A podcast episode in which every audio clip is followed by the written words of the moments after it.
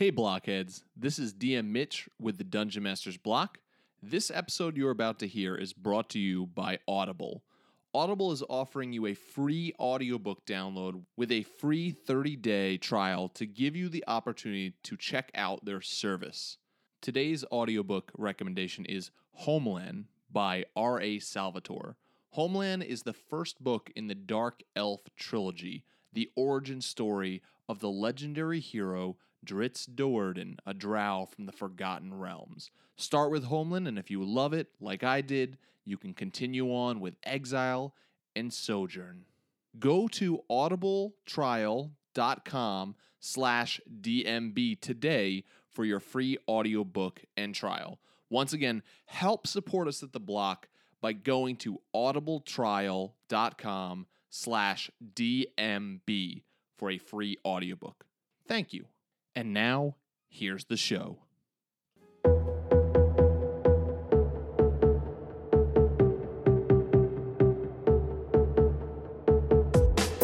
Back, everyone, to another edition of the Dungeon Master's Block, the place where we focus on the Dungeon Master, the most important person in the game, the only person capable of playing God, killing characters, and lowering the egos of all of the players at your table. I'm one of your hosts, Dungeon Master Chris. And I'm Dungeon Master Mitch. And today we are joined by hashtag Magic Mark again. We're going to be talking about guilds, and we are going to be talking about guilds specifically from the world of Ravnica and how to incorporate and pull ideas and information from those to incorporate them into your games and make your games even better. And so, before we get into that, before we jump into the meat, we are going to be doing some five star reviews. Our first five star review comes from Sam D. Erickson, and it is entitled Great Variety. Sam says, I'm almost halfway through this podcast. I started at episode one, and I'm working my way towards the most recent. The variety of topics is fantastic. It's always really fun to follow along with Mitch and Chris's home campaigns. It's all the best parts of an advice pod and a play pod combined. Thank you, Sam. Thanks, Sam. Our next one comes from Telemore, and it says, I pod dash cast wish. I wish for more DMs block.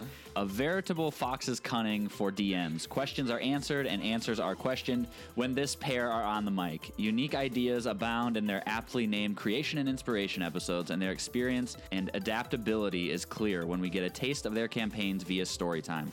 When I first started listening, I was so enthralled, I listened to the first 50 episodes of the podcast in a month, which was October 2015. Holy smokes. That is a lot of content to listen to in a month. DM skill aside, these guys have truly mastered the art of podcasting. They don't interrupt each other. The sound quality is Hey, fantastic. Chris, and- Chris, Chris. Oh, shut Oh, up. Sorry, I had to. and, and their microphone spatial awareness is obvious. If you DM, this is an absolute must listen. If not, this is an absolute must listen. so take note because these guys are breaking new ground on what it means to be a good DM. Pre of the trees is who this is from. So thank you, Pre of the Telemore trees. and Pre of the Trees. Two names there. The next one comes from Doug492 entitled Great Podcast. You don't need to read this on air. okay. Maybe we're not doing this. this is what happens when you don't pre-read I'm it. gonna pause. All right. Well, we don't obviously read ahead, so Doug four nine two. We won't read the rest of yours if that's what your wish is. So uh, the next one then is from DM LeBran Child, and LeBran Child says, "Terrific, great show." Excellent source of inspiration and DM knowledge. Each episode offers great advice for building up your game and your own game setting. Great job, guys. Keep it up. Thank you so much, DM LeBran Child. yeah, thank you very much. We will keep it up. And now, Chris, we will keep on going to. the meat. I'm starving. We ain't had nothing but maggoty bread for three stinking days. Why can't we have some meat? Carving up! Just a mouthful! The flank meat's back on the menu, boys. All right, so for the meat today, we are talking about guilds, how to build a guild for your world, what the greatness of a guild can bring to your world. And then we are going to talk about guilds in the Magic the Gathering world, specifically the Ravnica world in Magic the Gathering, and the inspiration that can be drawn from those guilds. Now, if we're talking about something magic, you guys know what that means. We, of course, have to have Magic Mark, hashtag, sorry, Hashtag, hashtag, yeah, you cannot Mark forget the hashtag with Magic Mark. us. And we do. He is here. Say hi, hashtag Magic Mark. Hi, everybody. And we also asked some of our Patreon dragons who are on the forums to ask you a few questions to get to know you a little bit better. So we have some questions that we're going to ask you. Our first question that comes from one of our Patreon dragons is for you to talk about the first time you played D&D with Mitch and Chris, which is us. So, Okay, so the first time I played with you guys, because I had one previous experience and it was terrible, and it turned me off to RPGs for a good year and a half or I, so. I remember this. yeah, yeah, Mitch was there for that. We we were both players in that. Yeah, setting, well, we were roommates in Yeah. college, housemates. yes, you and me. Yeah. So the first time I played D and D with you guys, Mitch's campaign, the original campaign, I think is how we refer Mm-hmm. Yes. to it The more or Stomp less. campaign. The stomp. Yep. My brain still registers as a, him as Chomp sometimes. um, but anyway, they can. It took a good month or so to try and convince me to play um, with you guys, and ultimately I caved because I do that. like you did with Magic. Yep, like I did I'm with Magic, buying those like I did with so many other You things. created a whole reward system for him doing Yes. things Yeah, too, didn't because you? because hashtag Magic Mark is very very into video games. So Mm-hmm. me and another one of our friends, Jason, who plays Zyvir, Chris, in your campaign right now, Yep. we're like, we'll just create achievements for him to do. Yep. And being new D and D players like we were at the time, we decided it'd be funny to create achievements that would basically throw any kind of actual good role playing he had out the window, right. which I think was actually the basis for your character, which actually Yeah, was really interesting. yeah. So we created achievements for like save a damsel in dis- distress, kill 30 people like Yeah. who are innocent, like lawful good achievements, then like chaotic evil. It evil was like Skyrim all these ridic- achievements that you had to play totally different characters yeah, to do exactly. to which, accomplish which I would never, ever, ever tell anybody to ever Yeah. do. yeah, the idea I think behind it was to get me into it and to play multiple campaigns. Yeah.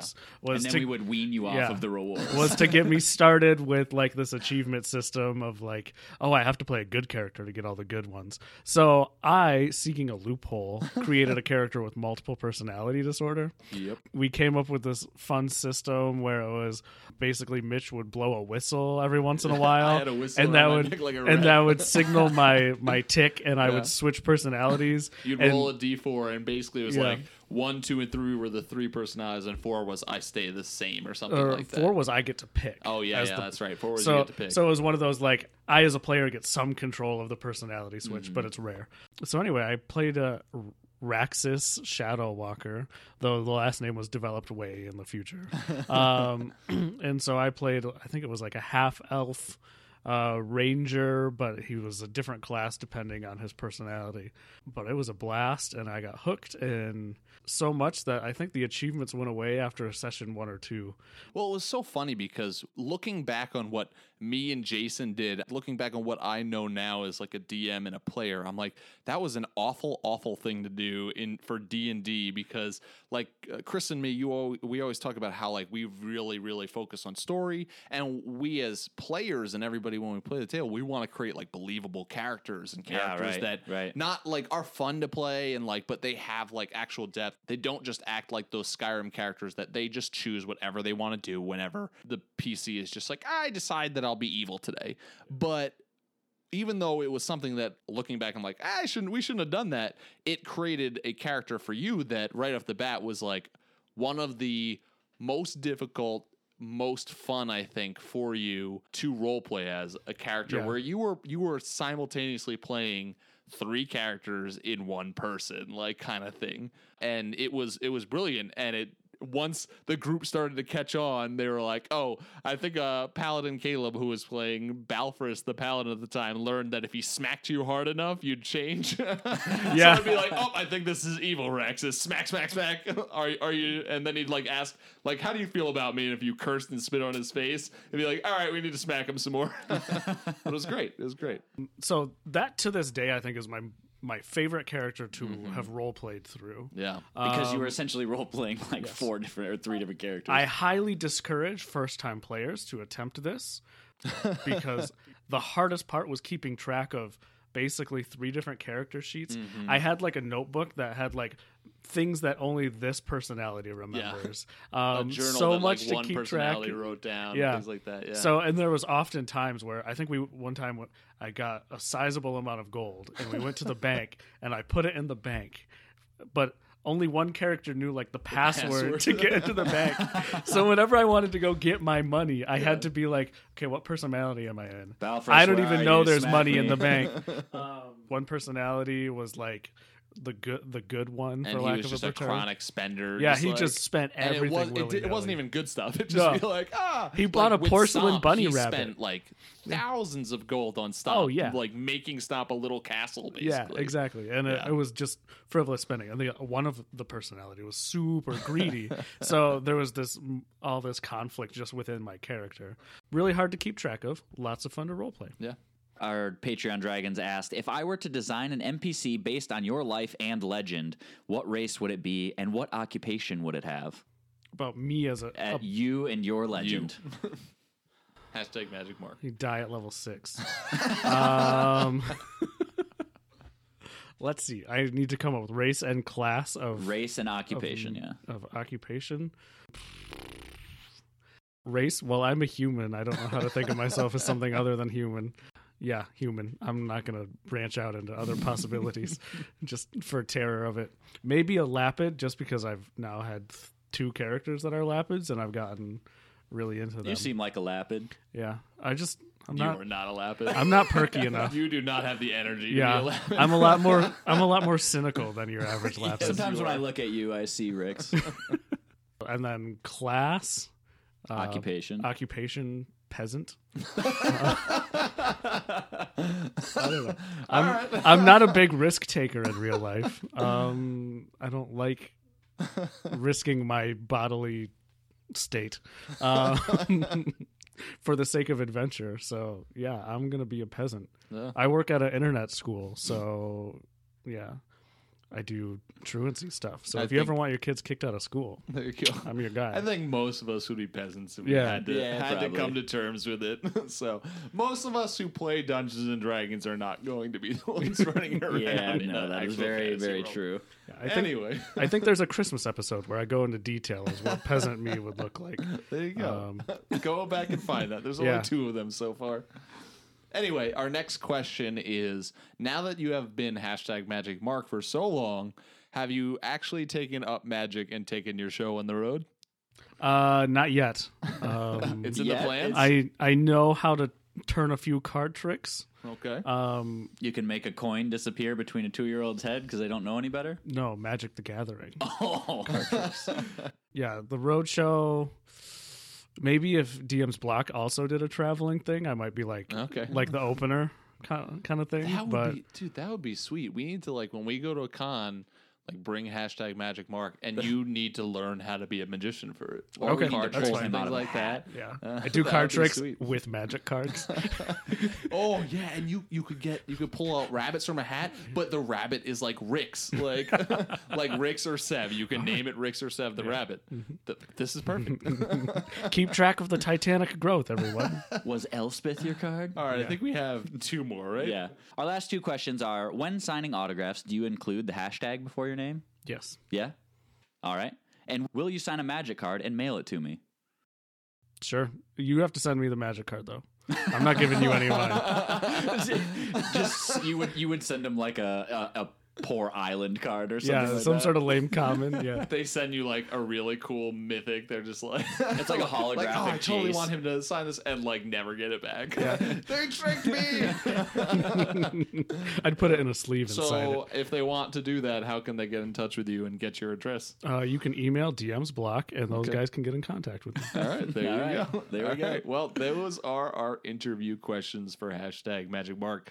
Let's actually start getting down to some business. Let's start talking about guilds and how they can be a great thing in your D&D world. So first off, what is a guild? If you don't know what a guild is, basically a guild is a group of individuals or an association that are either like-minded or they have the same goal or craft or kind of skill kind of thing. like a merchant's guild or a blacksmith's guild. Yeah, I mean, you could do like a mercenary guild. That's kind of a classic trope where Mm-hmm. you guys are a part of a group that gets paid to go out on adventures or save people. I mean, you could be thieves, you could be wizards, you could be an assassin's guild like the Dark Brotherhood from Yes. Skyrim type thing. Skyrim's so a great example for guilds. they have a yeah. lot of different guilds within their within their world, and I absolutely love them. The only one I haven't done is a mage guild. you got the artisans guild you can have a bards guild like a bards college is pretty much a bards guild the bankers guild from game of thrones is a great Oh, one. yeah. They The, uh, basically the just rule Iron entire- Bank. yeah they rule the entire Mhm. city and the Mhm. all of the economy with their guild it's a great example of that but yeah those are all different kinds of examples of different kinds of guilds that you can have in your cities in your towns in your countries wherever they may be Well, and what I really like about guilds too is that when you're thinking about starting a campaign, they can be a great opener Mm-hmm. Oh, to yeah. any campaign because they're a great place to start. They they unite all of your PCs right off the bat. Like you say, hey, you know, when you did your Sons of Bastion campaign, it wasn't necessarily a a guild. It was it was an orphan's home, but it was essentially a guild for It was a lack of better terms. so it was a place where we could all start out. We all knew each other. We were all friends based off of a common interest. And so if you're a part of a mercenary guild, you're going to be mercenaries for the most part or whatever. So you have a place that you can constantly call home as well. So if you're looking for one area that people constantly come back to or if their guild is a part of a city, they might help flush out other settings within that city or different places within the city because that is a place where they call home. They constantly go back. It feels like a safe place and they can help you in so many different ways by being a part of that guild. I think that a lot of DMs sometimes have difficulty, and I've heard players before say, Hey, you're the DM. You have to give me a reason to be with this group. And to some degree, I think the DM should have an an idea of why does this group want to be together. But it, to some degree, too, it's up to the player to create a character that will that will work with the group and figure out why does my character want to be with this group. But a guild is a great way, like you said, Chris, to start it off, and you give all the characters a place. All right, you can make a character and you can make him whatever alignment you want to, but he has to fit into the ideas of this guild. And maybe Right. it's a good thing too when you start when you do character creation night and you're creating characters, say you're all starting as members of this guild and here are the tenets or whatever it is that these guilds believe in and this is the reason this guild exists and this is something that you want your character to fit into because we're starting out this campaign and you've already been part of this guild for some amount of time. Right. Well, you could even go as far as having the players sit down before creating characters and have them cooperatively create the guild as well. Yes, that would be sweet. Do this conversation of, okay, what is the core value of us as a group? Then you create the guild, and then you go, all right, now make characters fit into this guild. Yeah. So you can even give them ownership over that starting point, but still give them a framework to fit within as far as players and characters. Yeah, you could you could fit their their different alignments and their different beliefs and their different goals and go how does this fit, fit into the skill that you guys want to create you can even make an evil character in that sense work with a guild that's primarily good because maybe a, a guild that's primarily good maybe they realize maybe they've had things happen in their history that sometimes you need somebody to do something that you're not willing to do. Right. And so maybe that's where your evil character fits in. I'll get my hands dirty Yeah. when you can't do that. And then that person sits in the corner all the time, and people are like, "Oh, that's that's scary eye Joe. Stay away from him." Scary Eye Joe. He's like cross-eyed. But man, can he throw a dagger? land. Yeah. Yeah, but man, can he throw a mean dagger?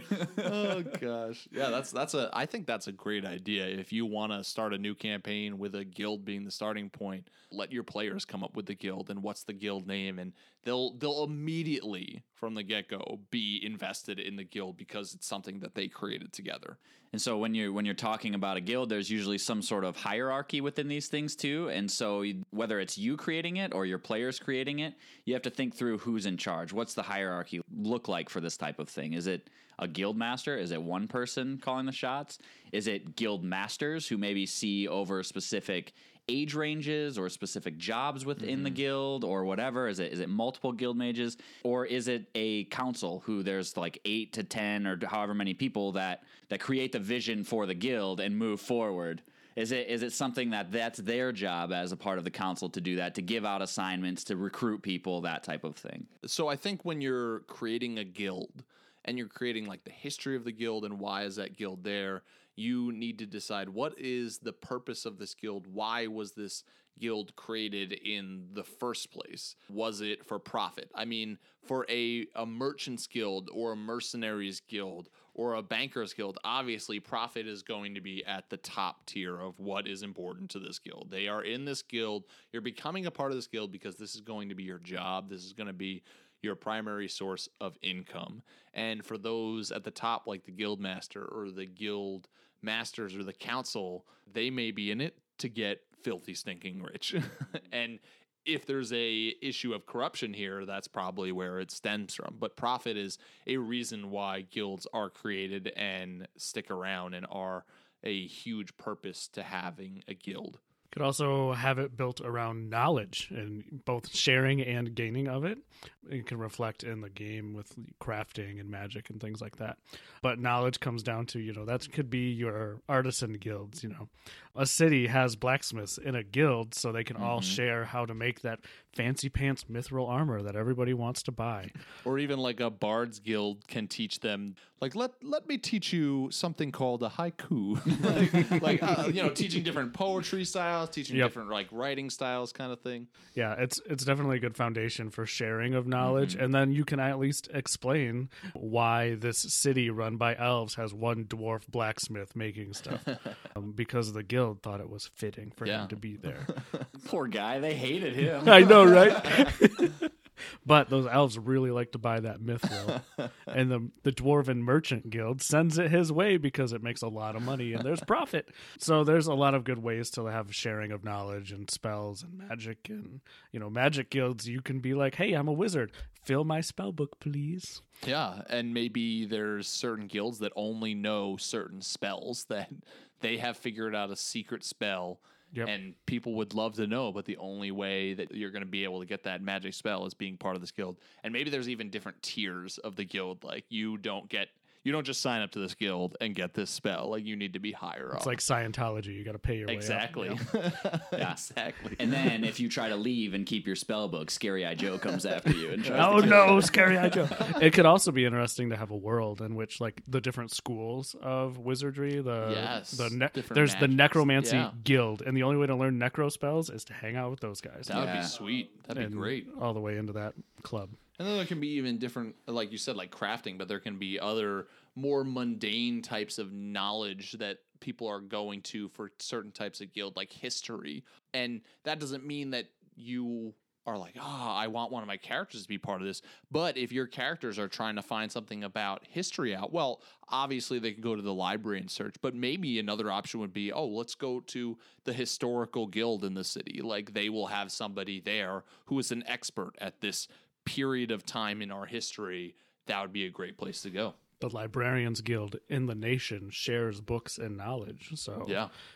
it's going to take six months for that book to get here from Orenthal, but you know, we can give it to you. we can give it to you nonetheless. You could also uh, orient yourself around the idea of adventure. I mean, we have people that do this all the time in our world that are like, man, we should all go to New Zealand and go exploring caves there and things like this. And you know, you could have people that just decide to get together to go and explore. They hear about ancient lost treasures or something like that, and they decide, hey, we're going to go and find this classic idol that we are going to bring back and it's going to be a trophy for us essentially or we can go and find this old burial site where you know all of these ancient warriors were laid to rest and we can find all these great weapons that we can then sell and make a whole bunch of money off of and so you could have it specifically just simply around adventuring and trying to make as much money around adventuring as possible I think the Hired Heroes Guild is definitely an example of that. Like, there are obviously profit is something that they need because that's their income, but I think Sev like really enjoys adventuring, and part of the reason he's in this guild, the Hired Heroes, is because he doesn't want to be part of a mundane lifestyle. He wants to get out there and adventure and come across things that he hasn't and do Yeah. things that he hasn't. Yeah, he definitely has that desire to experience new things. And he tried the mundane lifestyle and just got really, really bored. so he definitely, but coin is not a bad thing in his mind either. Another reason I think that a guild can have been created and can be the purpose behind the guild is protection. And once again, I think this is a big thing for Malil with the Hired Heroes group is he wants to protect his city, he wants to protect his people, he wants to protect his country, he wants to protect people and be a a good force in the world and that's our next one righteous cause. But also uh, as far as protection like you can have a guild set up a druids guild that is all set up to protect nature, maybe a specific forest, maybe a, for a specific reason. A guild that maybe is set up to protect an artifact. We have s- stories like in uh, the Da Vinci Code about a, a Yeah. guild that's set to protect the Holy Grail. Like there are artifacts in a D&D universe that are powerful enough that they might have needed an entire guild to spring up around them to protect those artifacts. Maybe it's a, a guild of lawful good characters protecting an artifact that is extremely chaotic evil that can't be destroyed, and their only purpose is to keep it secret and keep it safe and not let anybody get to that Just like evil Gandalf artifact. the ring. Exactly. Keep well, that's- obviously that's Keep where I pulled safe. that out from. Yeah, but right, yeah, right. like that would be a real reason to have a guild to keep something from getting out into the world. Yeah, think of how frustrated those paladins would be with like that chaotic evil in the back of their head, like that itch that's just like I sense it over there. I know, but Right, I I gotta keep yeah. everybody not coming towards it. But but also that'd be so great for paladins being able to sense the aura of that that magical item because if it disappears, you know that it's gone. Oh, and yeah. oh my goodness, we need where did Yeah. it go? Oh no. I think it's a big thing to remember that in a especially in a fantasy setting, the importance to just have a banner to fly and march under is what kind of makes guilds more relevant in that setting than like in the here and now. But you could think of it as like corporate logos, like I work for this company is much more or less a guild um, in modern times. But having these guilds and having like this thread that binds groups together is just kind of a big deal especially in a fantasy setting where you don't necessarily have we we march for this nation because that's too large of a scale more often in a small player setting.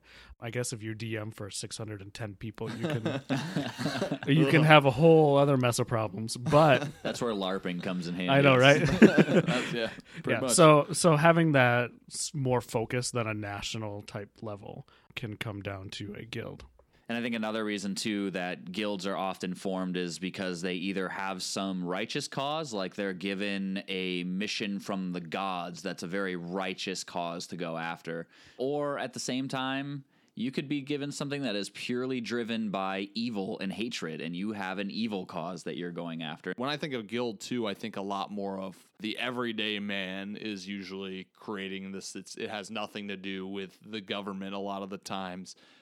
But it can still have that righteous cause and it still can be for country. Like I thought of like taking the idea of Minutemen from like our American history and putting it into a fantasy setting of just everyday guys that are part of a guild that maybe most of the time they just sit around and the guild house is just a place where they go to meet and it's more like a clubhouse. But like if you join the guild, you are saying in times of war, we will raise up arms when we are needed to protect our country. Like even if they're not sanctioned soldiers. Right. And there might they might even be like a joke in their own land. Like, oh yeah, those guys. Those like, guys. Oh yeah, you guys are soldiers sitting around your guild house playing Parcheesi or whatever. Yeah. But like but like maybe you comes a time in history where the country is literally saved by this guild because it's so widespread that people and people do stand up and people do fight Yeah. for their country and fight for a righteous cause or whatever it is. Another reason I think a guild can be created is possibly revenge.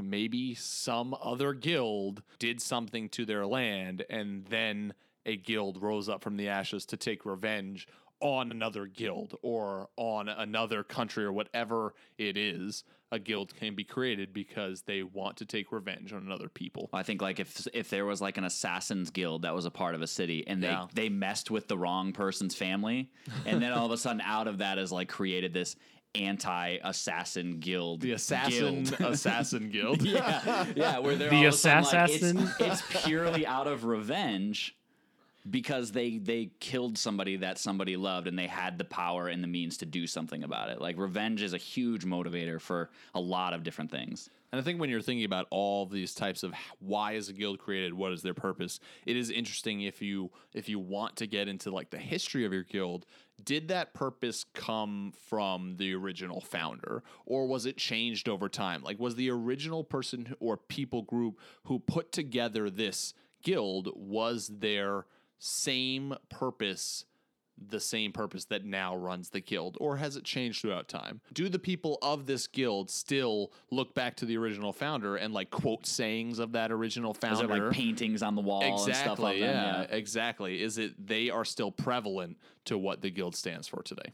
And I think too, when whenever you have a guild within a city, there's oftentimes competing guilds too. So you mm-hmm. think of like the Stone Axe Guild from Hired Heroes. There's an opposing guild that Or guilds? or guilds We who don't really know yet. potentially do the same thing but do it differently and you know think their way is is better and so that could be i mean uh, com- competitive guilds can be started for many different reasons once again profit driven somebody thinks they're in the guild and they're they're getting less profit than what they think they should and so they split off because they think they can make more money. They're not happy with getting their 10% of the cut. They want the 100% of the cut. And so they can start out for that specific reason. we're going to talk a little bit about Ravnica Guild soon. Yeah. And territory and power are, are also huge in Ravnica. Like, we control this area.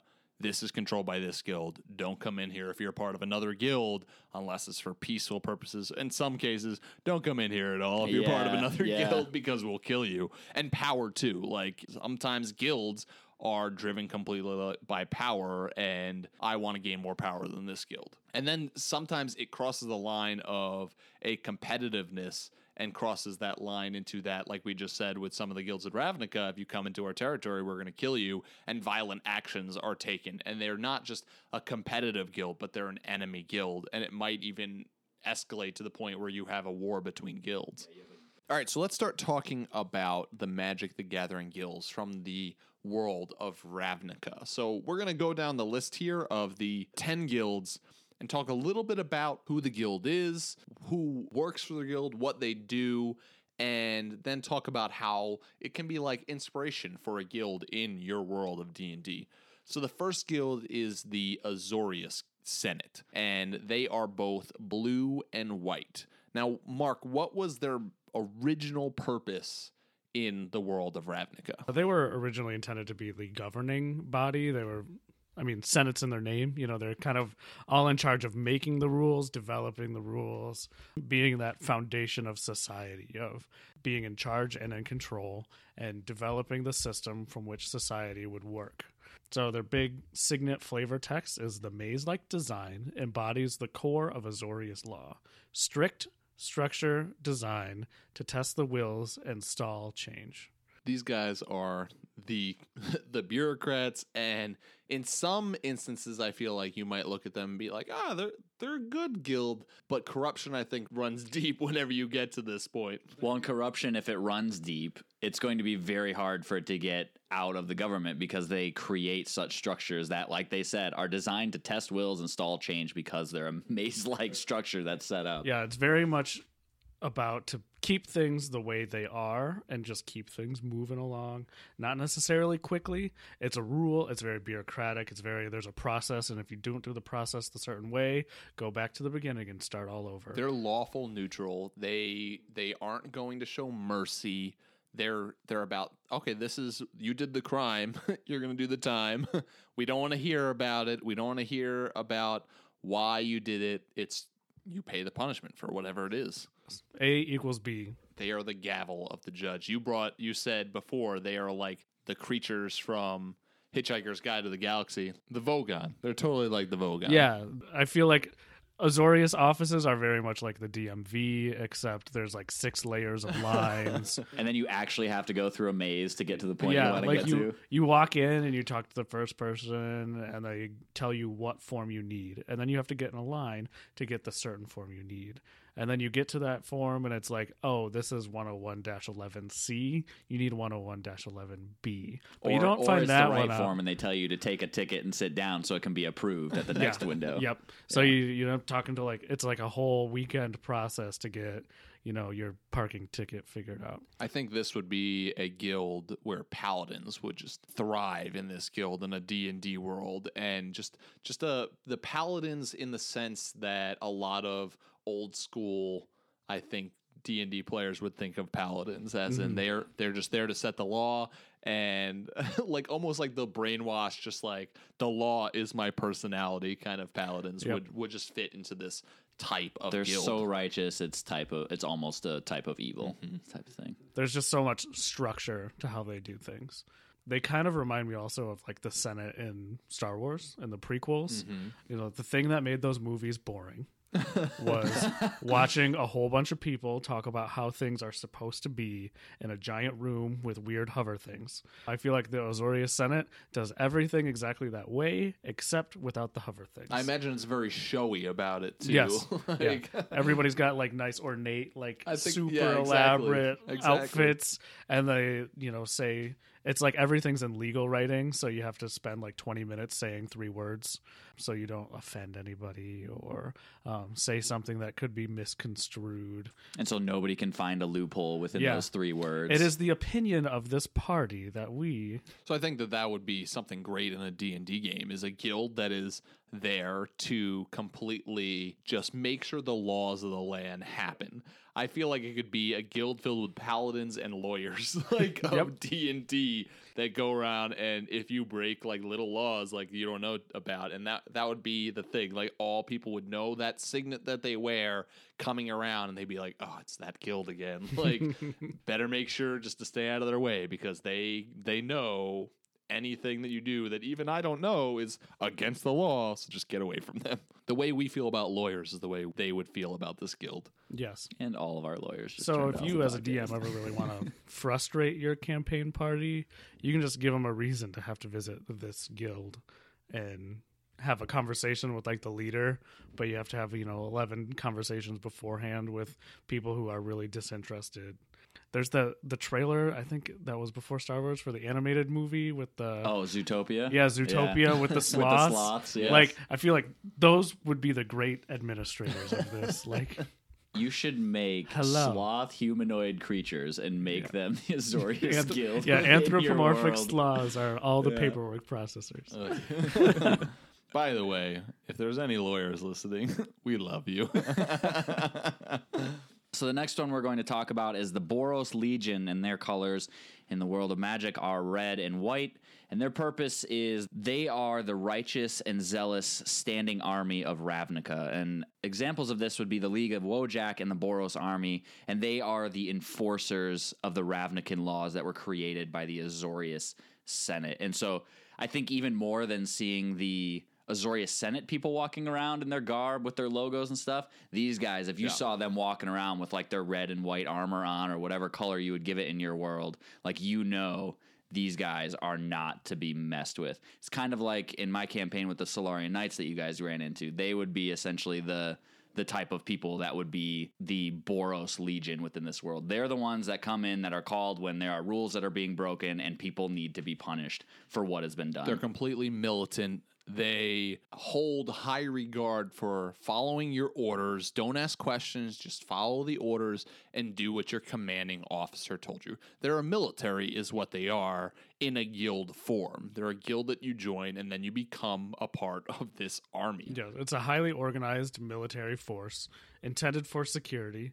I don't want to say like defense oriented, but they're they're there for security. They're there to maintain and uphold rules and the law. The Azorius, if you get caught doing something wrong by the Azorius, you're going to get arrested. You're going to have to go through all of the process, blah, blah, blah.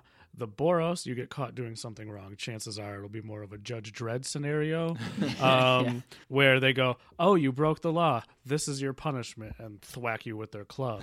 Yeah.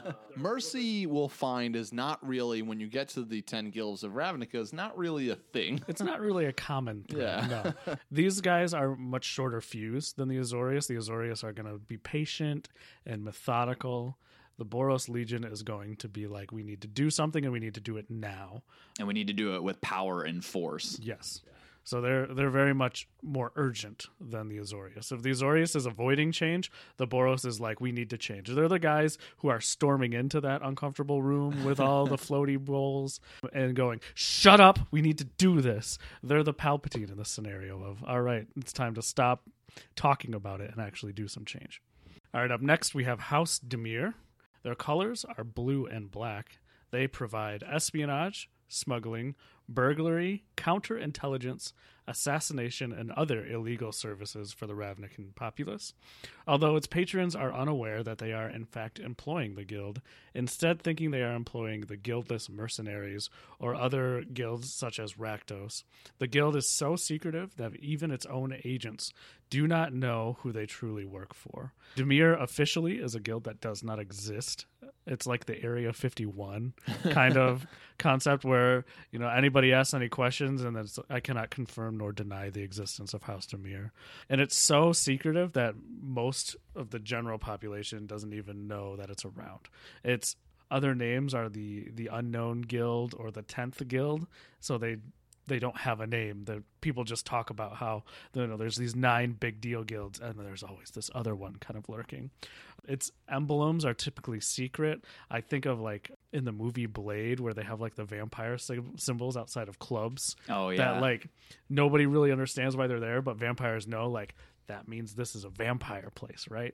I think Dimir kind of uh, institutes like that same system of like you see a black dot somewhere with like a blue line around it, and you go, that's how we know that this is like a Dimir place. Well, and people who are going to see the Dimir signet are going to be the members that know that they're part of the guild. Yep.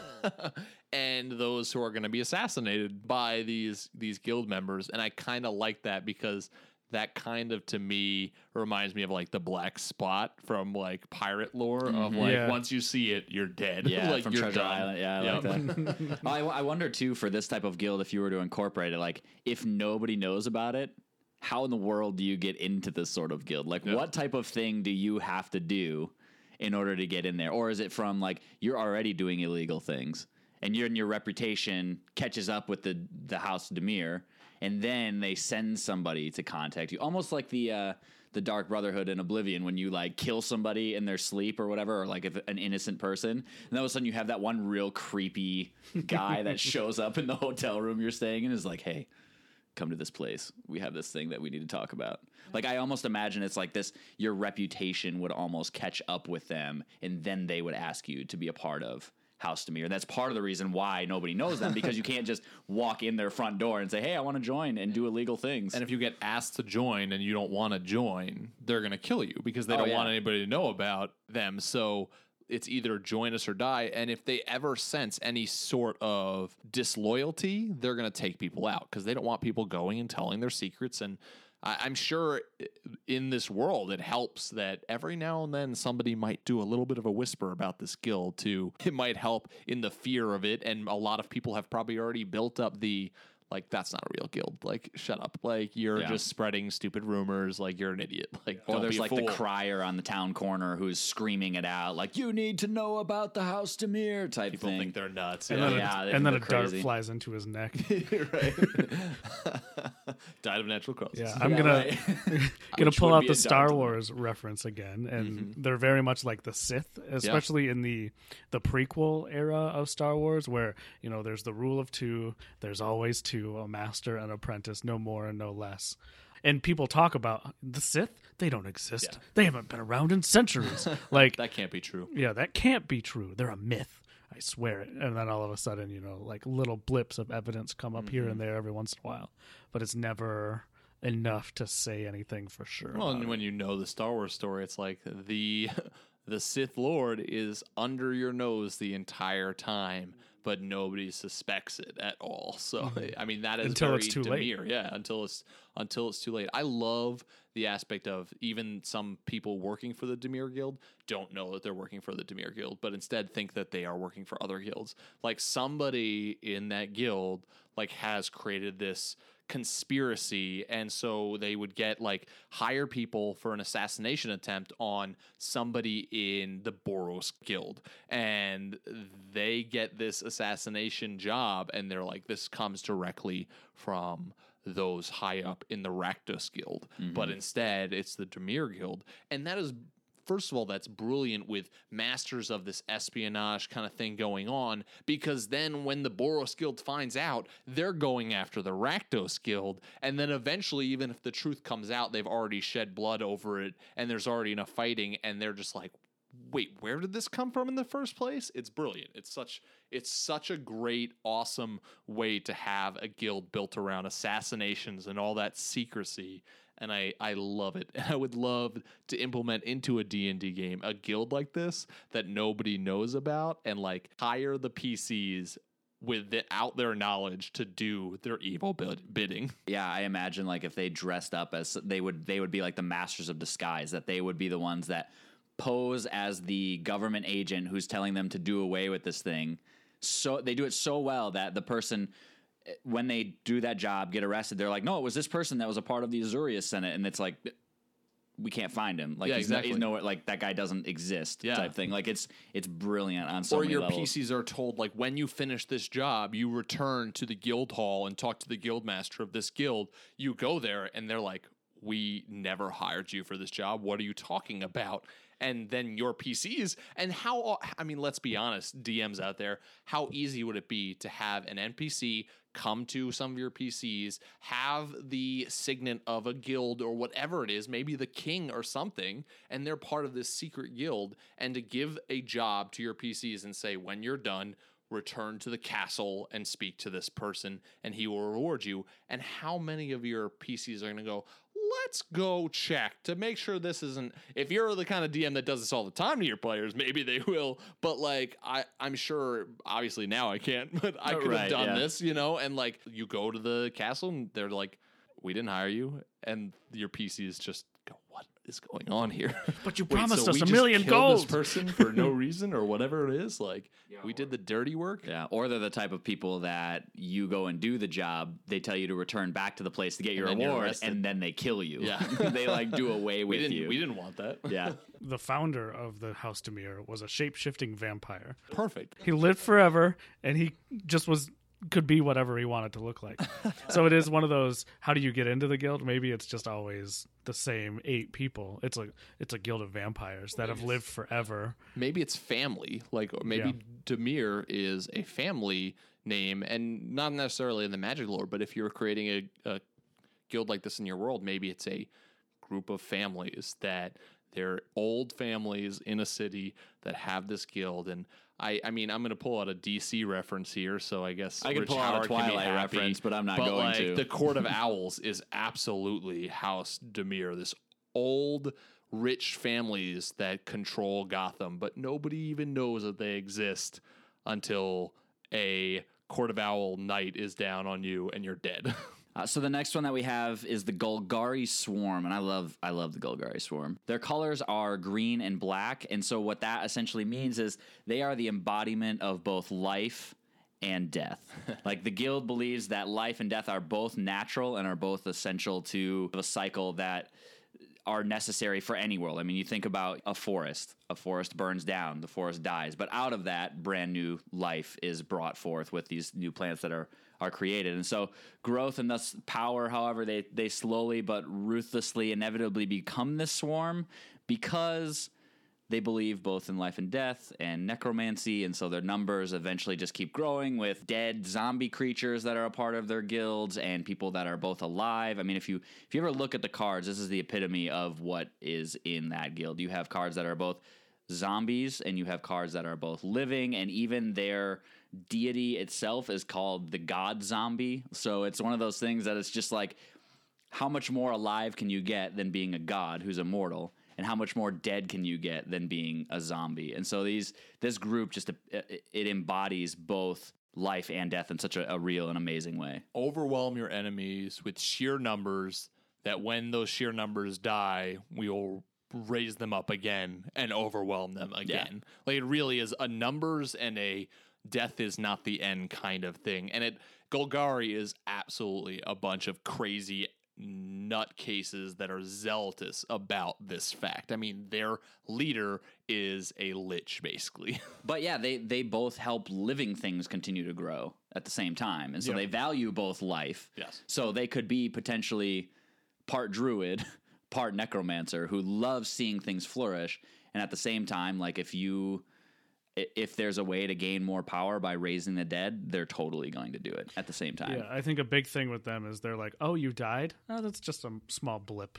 Yeah. We can fix that." Like, or not even like they appreciate yeah. it. It's yeah. that's part of that's part of the process. yeah, it's just the next step. Mm-hmm. And the interesting thing about Ravnica is it's a plane that's basically the dead never leave.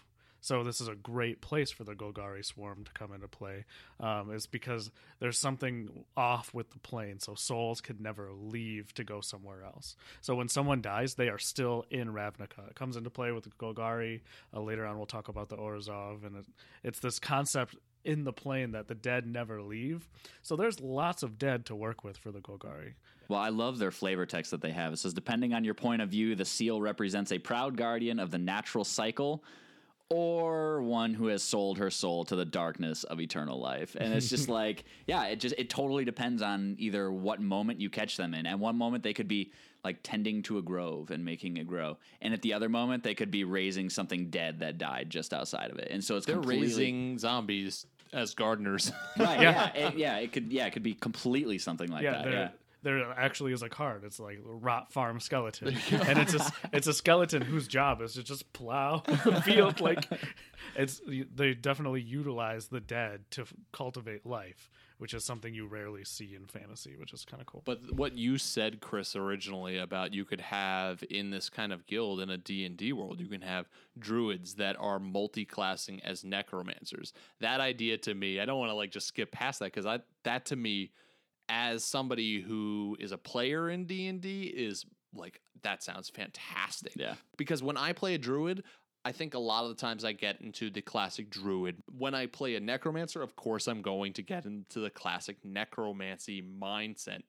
But when I play a multi-class druid necromancer, you have to really rethink what who is this character what is their motivations and when you come up with a whole guild that's like that that's just that's crazy and i think yeah. would be an amazing guild for a d&d world necromancy and druids together as one group and not only one group but multi-classers that are doing both of those would be crazy. You can take the like classic concept of a druid that's all about balance and like for every good action there needs to be an evil action because they're true neutral or whatever and you could kind of flip it to being a balance of life and death. yeah death. so for so every time something is born in this world something needs to die. Yeah. And every time something dies he has to go find a way to create life. So he could like in combat, like kill three dudes, and then he has to go after combat and plant three seeds. Not just raise them from the dead, but create, yeah. actually create new life. Yes, is the type of thing. Yeah. So, yeah. so having that that need to maintain the balance of, okay, I ended three lives today, so now I must create three more, and coming up with how to cycle that and maintain that. Well, is... imagine if you're in this guild too that if you are really believing in what the guild teaches, then you are having a guild of members that aren't afraid of dying because dying is the next natural step. And then, I mean, you have a Lich Lord leading it. Like they have died and they are still part of the guild and they're leading the guild. So you have a bunch of individuals that whatever they're trying to accomplish, which from what I see in Ravnica is usually power, is what they're going after. Oh, Like, yeah, totally. To spread their power everywhere. You have a bunch of individuals that don't fear death, which is scary if you're part of any other guild or any other people that live in this place. Yeah, it's like they're, they're that type of group that you really hope doesn't decide to move and try to conquer the world while you're Yeah. alive. Yeah, they, exactly. they, they're like the things of nightmares that people like. Oh, be careful, or the Golgari swarm's gonna come and get you. And yeah, it, They are they're the things that go bump in the night. Yeah, Uh, absolutely. and they are the only guild on Ravnica that practices necromancy. The Orzhov utilize ghosts and like the afterlife, but Golgari is the only one who raises the dead. it's a cool inspiration for a D&D guild that a lich has complete power over this guild. He is the guild master. Maybe it's got that Dimir like aspect to it that nobody knows that a lich is ruling a guild in your D&D world, but imagine like being a part of a guild and finally getting to meet the guild master stepping into a room and there's like a tomb and something rises out of the tomb and you find out this guild has been run by a lich the entire time. that would be absolutely nuts. You shake his hand and a finger comes off. Yeah, right. Can I have that back? well, it might even be that type of thing that nobody knows that the Lich is running it. There's somebody posing as the leader within the Mm-hmm. World too. Yeah. or even legends that like, oh, the original founder is still leading it, and people are like, oh, that's just a legend. They died a long time ago, and yeah, they did, but they're still they're still in charge. The next guild that we want to talk about is the Gruul clans, and they are the colors of red and green. And so the Gruul clans were originally, their purpose was originally to take care of nature on the plane of Ravnica. However, it's kind of I know Gruul cards, I know like characters from Gruul, and you look at them and you're like, oh, these are just savage, crazy people that like are they're barbaric and whatever, but it's kind of a sad story. So basically they were put in charge of nature. And as time went on on Ravnica, civilization, basically Ravnica is a giant plane of cities. And so over time, the Gruul clans kept getting pushed back and back and back, and nature kept taking less and less and less of the planet, and it was more and more cities. And even people like the Selesnyans who believe in nature think that order is supposed to rule nature, and so they have their cities built into nature. And then the Simic Guild came in and said, We're going to take charge of nature. And basically, Azorius wrote the Gruul clans out of the guild pack and said they are not a they're not a real guild. We have the Right. Guild who doesn't exist, and we have the Gruul clan who isn't seen as being a real guild. And it's this sad story of this guild who was pushed out and mistreated and abused, and now guilds like the Orzhov Guild can go and enslave Gruul clans without being against the law because they're not a real They're guild. not. They're not breaking any Yeah, sort of pact. They're not have, part yeah. of the guild pack, and so you just have these abused people that now there is no guild master for the Gruul clans. They're just a bunch of broken up clans living in what is left of nature and the forests of Ravnica, and they're just driven by this.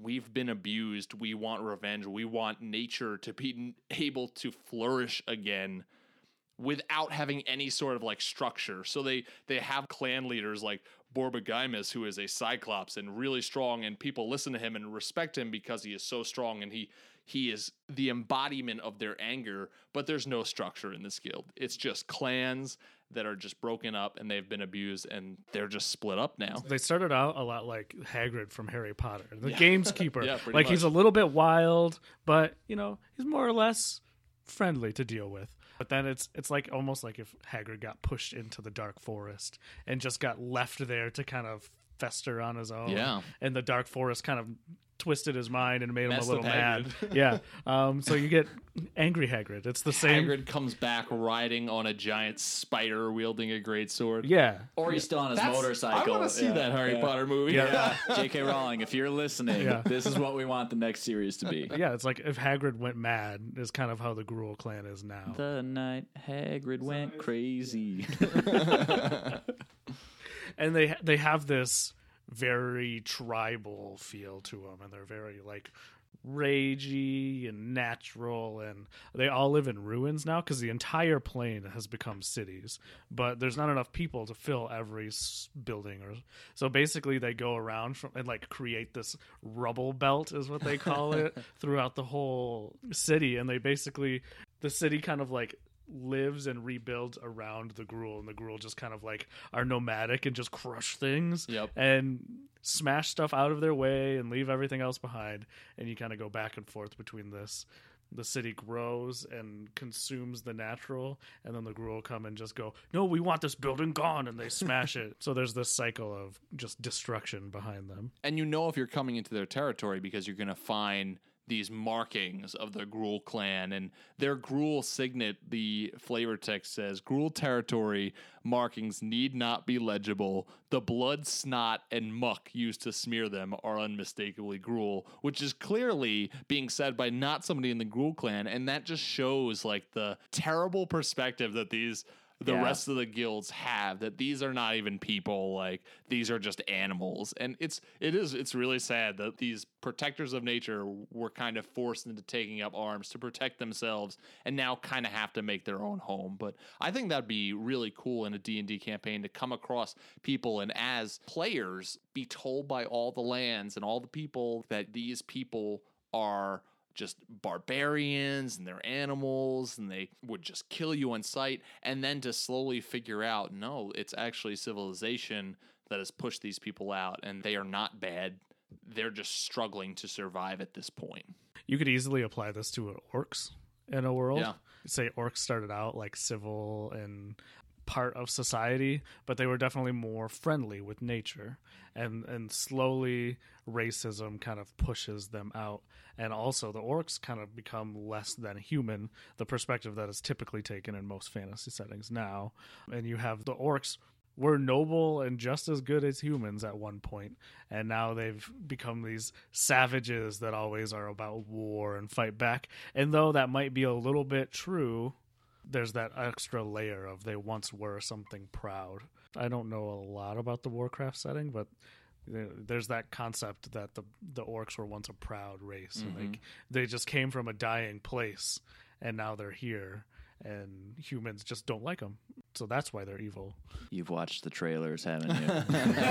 i'm excited. I've read up a little bit too. All right, up next we have the Izzet League. They are red and blue. They are the group that's in charge of engineering and civic works, water supply, heating systems, indoor plumbing, boilers, roadways, all of the fun stuff that helps keep a city thriving. They are obsessive and keen, creative intellectuals who often have short attention spans. They're very gnomish in your general thought they're tinkerers. They like to create something but they have a very short attention span. So it's not a surprise to walk into an Izzet foundry and find like eight half finished projects. Um, and typically uh, you see in the Izzets they'll go oh let's take this uh, half done thing and strap it to that uh, half done thing and then strap it to that goblin over there and see what happens so they're very very experimental but they're it's like a mad scientist with add is kind of a good way to describe it. the the Izzet league yeah my favorite Izzet card is like this goblin that has like a jetpack and it's a goblin wizard and it randomly deals one damage to anything on the table. So you roll a dice and it just whatever that it's you strap a jetpack to a goblet and you go who knows where's it gonna go? And it's just a very clear card of what describes who they are. They're just kind of like, uh, uh, this is a great idea. I'm going to work on this. And then they wake up the next morning and they're like, I have no idea what I was doing with that, but it looks cool. Um, and they create cool constructs sometimes. Um, they created this entire race that's called Weirds. yeah, those And are they're- fascinating. They're like elementals that are just kind of like warped by energy. Um, Well, they're it- usually like opposing forces, which is like Yeah. water and fire together, and yeah. like earth and electricity together. Like Yeah. they just don't mix, and they somehow found a way to make they a they mix. figured out how to put it in a bottle, shake it up, and turn and, it into and, something. yeah, and turn it into something that lives. And so the Izzets very much like they have a lot of like electricity. They're technomancers, is kind of how I like to put them. Um, and they have all these weird contraptions that do all sorts of crazy things. And they all started out because they tried to keep water flowing and warm water to showers and things like that. Um, they were like, how can we make this boiler better? Let's just put a fire elemental in there, huh? Cedric would be part of this guild. oh yeah, totally. They are also ruled by Niv Mizzet, who is a red dragon in the world of Ravnica, and they basically worship him as their leader. It's pretty crazy. So you have this red dragon running a guild full of mad scientists. I mean, how much better does it get uh, than that? He's the Dracogenius, and I think yeah, he's got like equations and stuff on his wings mm-hmm. sometimes. And, That's so great. yeah. The next one that we have is called the Orzhov Syndicate, and they are the colors black and white. And essentially, what they are is they are the Ravnican Guild for business. So what that means is that nearly every business in Ravnica it ties back to Orzhov in some devious way or another. And so this group is known for dealing with the dead when it comes to business, like ghosts, not necessarily necromancy, like Bring out your dead. yeah, not, not not necessarily like what the Golgari do, but they deal a lot with the dead. And so what's interesting is they once started out as a very proud religious organization. And so that's like what their white flavor of their group colors mean is that they have a very strong sense of community and tradition and they still go through the motions of all of their old type of habits that they had. They once worshipped gods, but they don't really worship them anymore. They just go through the motions to say they go through the motions and to possibly appease the elders of the group who might want them to keep going through that. and at the same time, the black side of them means that they deal regularly with the dead and they they never give to charity if they don't have to. So they're like, "Oh man, profit. We we are making so much profit from business." but we're not going to give any of it away because it's it's our money. We're going to do with it what we want. And they continually violate the spirit of the law that's within the world if it means that it's going to promote their own success. And so I think this is a really interesting idea for a guild. This is really interesting too about their guild. They are presided over by a council of ghosts. So that could be that answers my question of like, well, maybe they do this to appease the elders. They do this because the ghosts are still around Yep. and they're trying to uphold the values that the group once had. And I imagine these ghosts are people that were a part of the original founding group. And that's why they're like, no, you have to hold to the traditions, even though the people that are in the group are like, yeah, we don't necessarily believe in the gods anymore. in magic the color white is all about the needs of the many and like all about society. And in and black is all about the needs of the individual. So what they did for this black and white guild was they turned it into the needs of the few. So they have this concept of there's this ruling council and the entire guild's purpose is to give everything it can to these few individuals. So they have this concept of we're going to get as big and re- stick our fingers in every freaking pie on the planet and then we're going to take all of that and give it to these eight guys. Yeah. And even if they're dead or alive or whatever, they get the biggest share of the pie. And that's echoed so strongly in their signet, which is tattooed on the body of the guild members.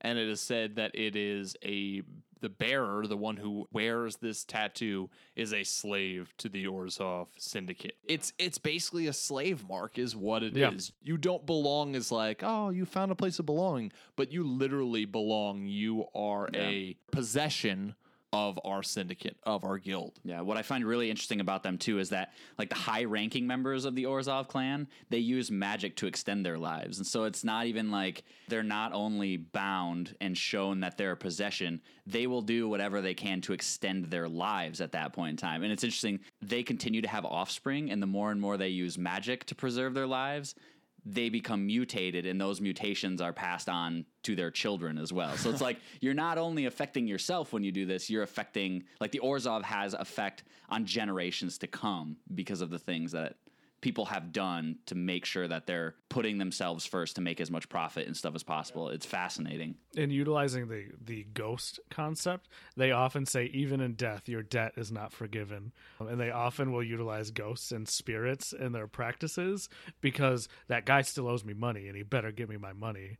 So he can't rest until I get my twenty seven gold or whatever. Golgari and the Orzhov, like if you're part of that guild, like just because you die, that doesn't mean that you're done working Yeah. for Yeah, them, that's- which is awful.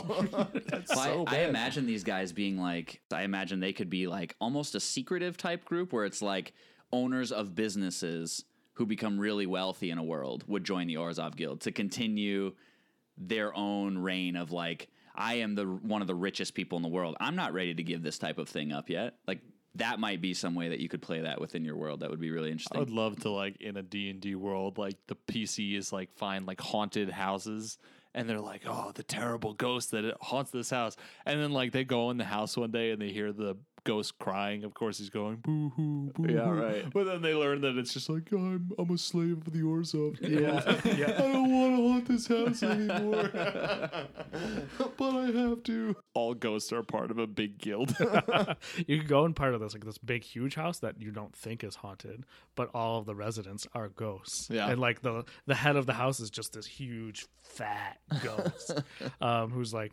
I even though I'm dead, and like, like just is gorging on everything, and you just see like piles of food on the floor underneath it. right A lot of the leaders of the Orzhov Guild are big and fat, and like they're your typical gorgy, over, over fat, over everything. They probably of died leaders. Yeah. because they choked on like a donut or something. Let's just be honest. a donut that would dissolve. yeah. Okay.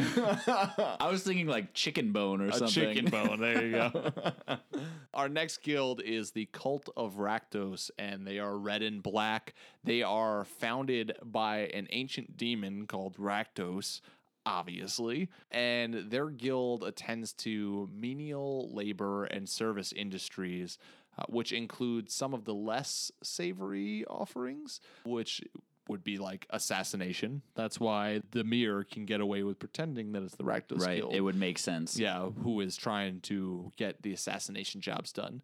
But then they have some other agreeable ones, such as catering and entertainment industries, which is weird to me. Which but- they'll use to assassinate yeah, you anyways. exactly, yeah. exactly. Yeah. Yeah. I love. First of all, this is this is a very much a a cult. One could argue is as, as getting away from the guildness of it because it's it's a complete and total zealotous cult. But I do love their signet because in the flavor text of the signet on the card, it tells us a little bit about it. It says, made of bone and boiled in blood, a Rakdos signet is not considered finished until it has been used as a murder weapon. So your signet is not an actual signet unless you've used it to kill somebody. Yeah. Well, I love some of the like alternate names that these guilds are given. Like one of these is called the Thrill Killers. Mm-hmm. Like that's one of the names that's given to this Rakdos clan. Like they are absolutely insane at sometimes where they're just like we kill because we we kill. Like that's what we do. they're Mad Max war boys. Yeah, they're, yeah. Oh, yeah. They're crazy. They're insane. They travel through the city in what in torture circuses. so they're like they're entertainers. like That's ah, it's a circus. So freaky. but yeah, all of their art and everything is like spiky performers, Mm-hmm. acrobats with like daggers and like weird headgear that's all sorts of like spikes and black metal. and- Well, I love that the guild masters are called ring masters in this group too, which is just Imagine hilarious. Marilyn Manson being in charge of Circus Olay. Like that is Yeah. what Rakdos killed is Do basically. you mean Marilyn Manson or Charles Manson? a little bit of both. Either one. They're co-leading. Either one. Both imagine Charles Manson and Marilyn Manson in charge. With their of powers Circus Olay. combined. They're both ringmasters. Oh, oh gosh. Yes. Then you have the Rakdos killed. Yeah, so they're I'm so glad you we had that confusion there. I meant Marilyn Manson, but yes, yes is what I, I mean. they're very gothic in appearance and art style, but with this like psychopathic side. I think Mad Max Warboys is a very good Witness me. yeah. Witness me. There's no spray chrome but Mm-hmm. um, other than that there's that little bit of insanity. Everything's covered in spikes and everything's like ooh let's see how we can do that really cool. Uh, the doof warrior with the flamethrower guitar and things like that. Just amazing. Up next we have the selesnya conclave they're green and white they are a decentralized collective, variably described as selfless, nurturing spiritual group, or brainwashing nature cult. whatever, whatever floats your. Whatever. Yeah. It involves itself in the establishment and maintenance of peace, life, and unity. Despite their superficial appearance of being good and peace loving, in truth, the, the guild is just as hypocritical as it is sinister, if not more so than the other Ravnica guilds. The Conclave often employs its quiet men and other members to silence the civilians of Ravnica and wreak havoc.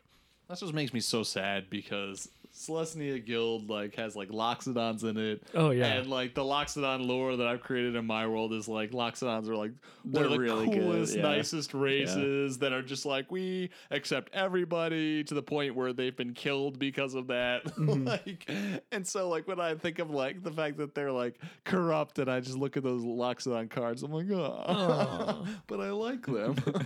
now you know. I they know. they very much put on this facade of like come join us. Yes. we're gonna here be here and welcome you and help you nurture this tree.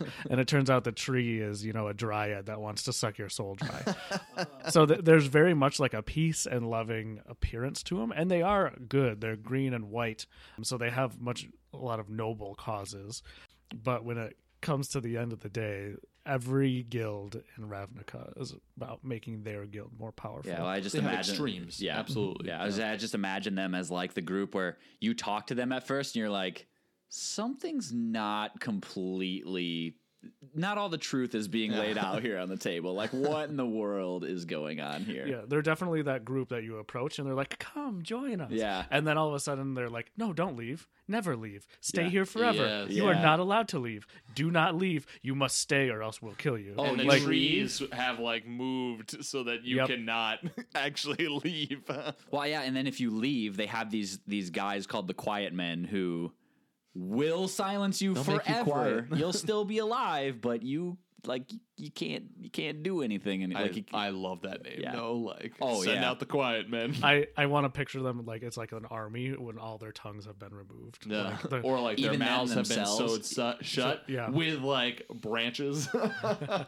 Yeah, even like them, them, they themselves like have been silenced or mm-hmm. something. They've taken that vow of silence. Like you have to be silenced to be a part of them. They're seen as floating with white robes that you just see them come towards you. well, what if like in your D and D world you take this idea of the quiet men in a guild, and what if the only way a quiet man ever comes about is by silencing somebody. So instead of like killing them, you brainwash them into the point where they're just brainwashed quiet men who they eat to survive and they live, but they they're brainwashed and the only thing they do is follow orders to make more quiet men when it is necessary. Yeah. All right, so the last one we're going to talk about is the Simic Combine, and their colors are blue and green. And so the original purpose of the Simic Combine was to preserve the health of all Ravnican life forms. So you could essentially think of them as like the people that were doctors in the world originally. And so they devo- they were devoted to the life of or to the study of life, medicines, and biomancy. But just as life can adapt, so did the Combine. And so they got into some really like weird things as, try, as far as trying to like mix and match different things and trying to mess with the laws of medicine that probably shouldn't be messed with. They were known as these biomancers. And so their guild master at one point in time was so dissatisfied with the original purpose that he formed with a new purpose to improve upon the life of all Ravnicans. So you go from this group who's like, yeah, we're just here to preserve to now like, we can make it better for people. We can mess with biological things to make people's lives better and possibly easier. And so the emotionally distant relationship that the Simic biomancers have with the rest of Ravnica's society makes the common man very weary of this guild. And so they they don't think of them as doctors anymore, but they think of them as like these crazy mutant makers. And so uh, the Simic make up the physicians of Ravnica, and so injuries and illnesses are taken to these reputable doctors. And so I imagine it's like one of these things that's like, Mom, I think I have the flu. Well, you better get over it because we're not going to go and see the Simic Combine. Or my leg's broken. No, no. Fix it yourself. We're not going there because some they're going to turn you into a mutant of some sort. So you broke your leg. Would you like to become part frog? Yeah, right, right. Well, it's interesting because they have these things called cytoplasts as a part of them. And so they're like living tissues that are created out of different creatures. And so one of the examples, if you're a human and you lose an arm, they might have these cytoplasts from a giant that they put where your arm is and it creates an arm but you get you start to get infused with like strength from that giant but at the same time these cytoplasts tend to take the physical characteristics of their hosts so somewhat camouflaging themselves so you can't tell it's a huge like giant arm it's not like five feet longer than your normal arm but it might have some weird properties that doesn't exactly look like a normal human arm, which is really interesting. Man, your fingers are really big. I can't really put my hand on it. What is what's wow? I feel like if the Izzet Guild and the Simic Guild got together, they would create some really, really messed up creations as well. would oh, happen. You have like a weird who has some of these cytoplasts taken on, and it's just like, oh man, that would be crazy. It's electricity elemental with a shark head. Like there's just all sorts of weird, crazy things that you can come up with. But uh, as far as like this as being something that would be considered monstrosities being done to people by some people in a D&D world, some people would literally like go after this guild and be like, I, I want this. Like, Yeah. like I lost my arm in this war and you're telling me I could have the power. Like, I, like somebody who has felt powerless for a long time might want that giant mm-hmm. arm or like that Yeah. squid tentacle for because that it would give them a sense of power. And then as with all of these guilds that we have talked about, there may be this sense of belonging. like, I have a squid arm, you have a giant arm, we're buds, Yeah. like kind of thing. The Simic Guild is my personal favorite guild. I think the the concept of like life manipulators is a really cool thing to toy with. Mark's gonna have his brain cryogenically freezed to be brought back someday because he loves the Simic Was so that much. even a question? this I would love to develop into a, a D&D setting of like you know even a nation or a race where it's like people are like doing selective breeding within their nation of nobody has families anymore. This select group of people decides who you get to mate with and selective breeding and all that stuff that goes with it of we are going to produce these people for our army we're going to produce these people for our agriculture and take this concept and bring it to like 11 and and have like these people who manipulate life and control everything about everyone Well, oh, I almost imagine like these guys could be extortionists in a way too, where mm-hmm. it's like they have these cytoplasts that they can attach to your arm and you grow a new arm, but the trade off is you have to pay them X amount of money for the rest of your life, or they have something that they'll be able to kill that arm again and you won't have it anymore.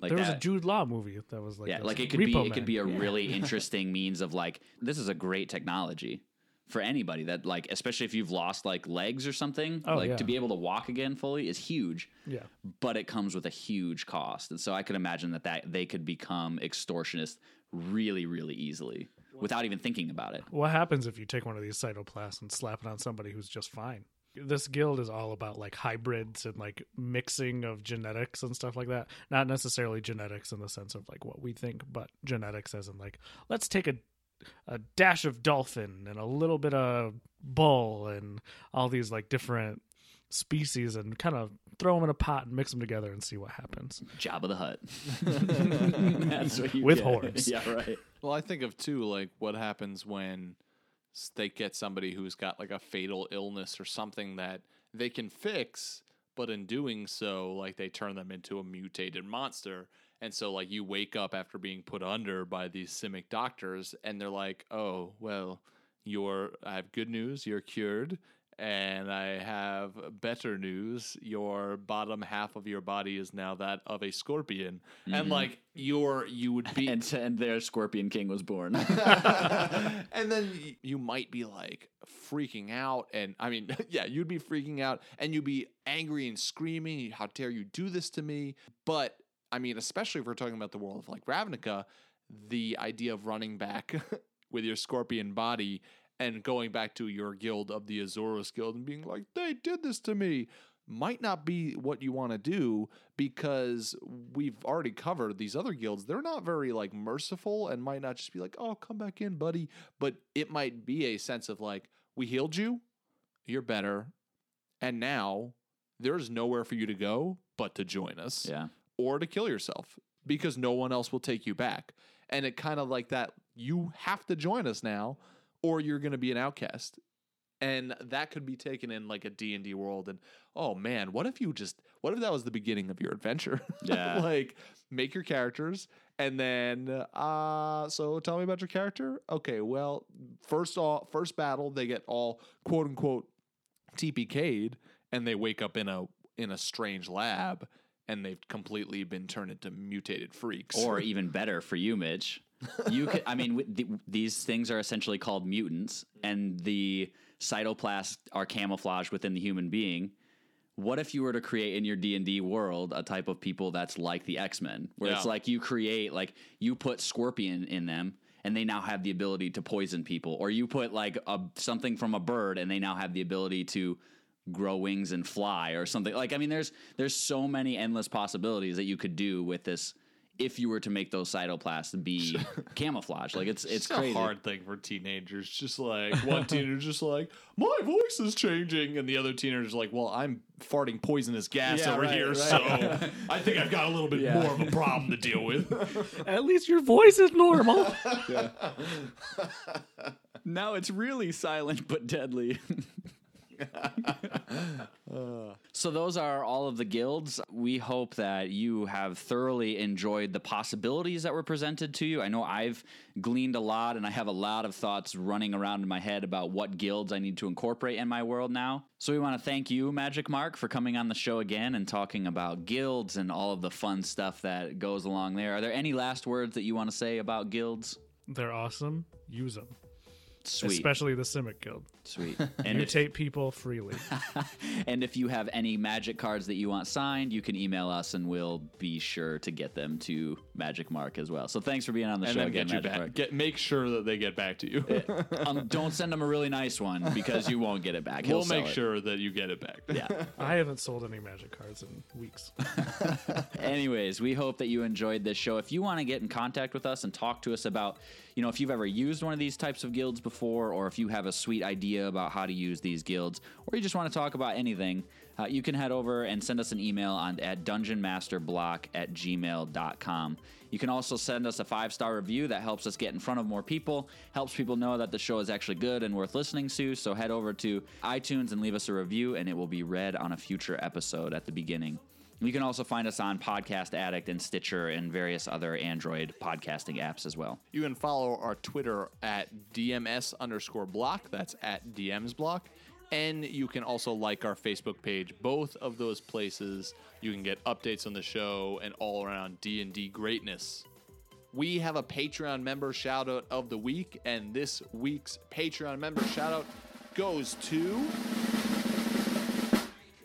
Jason Petrilla. Hey, thank you so much, Jason. We greatly appreciate your contribution to the show. You are helping us make the show as great as it possibly can. Jason Petrilla is a feared bronze dragon. oh. So fear him. He's getting to listen to some of the bonus pods, so maybe Yeah. he's not listening to this episode right now, but hey, he is a part of the Dragon Guild now. Thanks, Jason. Yeah, thanks, Jason. Well, that's all we have for you on this episode of the Dungeon Masters block, the place where we talk about, of course, the Dungeon Master, the most important person in the game, the only person capable of playing God. Killing characters. And lowering the egos of all other people at the table. Have a great night, everyone. Bye, everybody. Keep on dungeon mastering.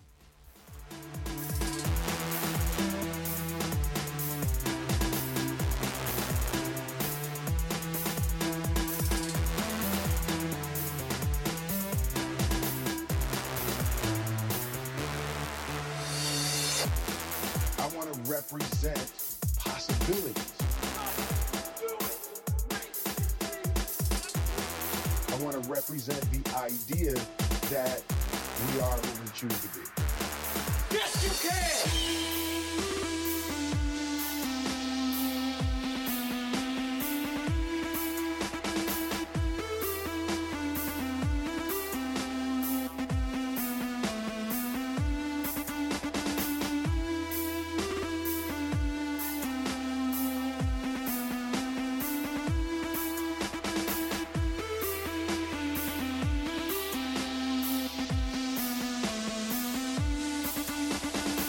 Goodbye.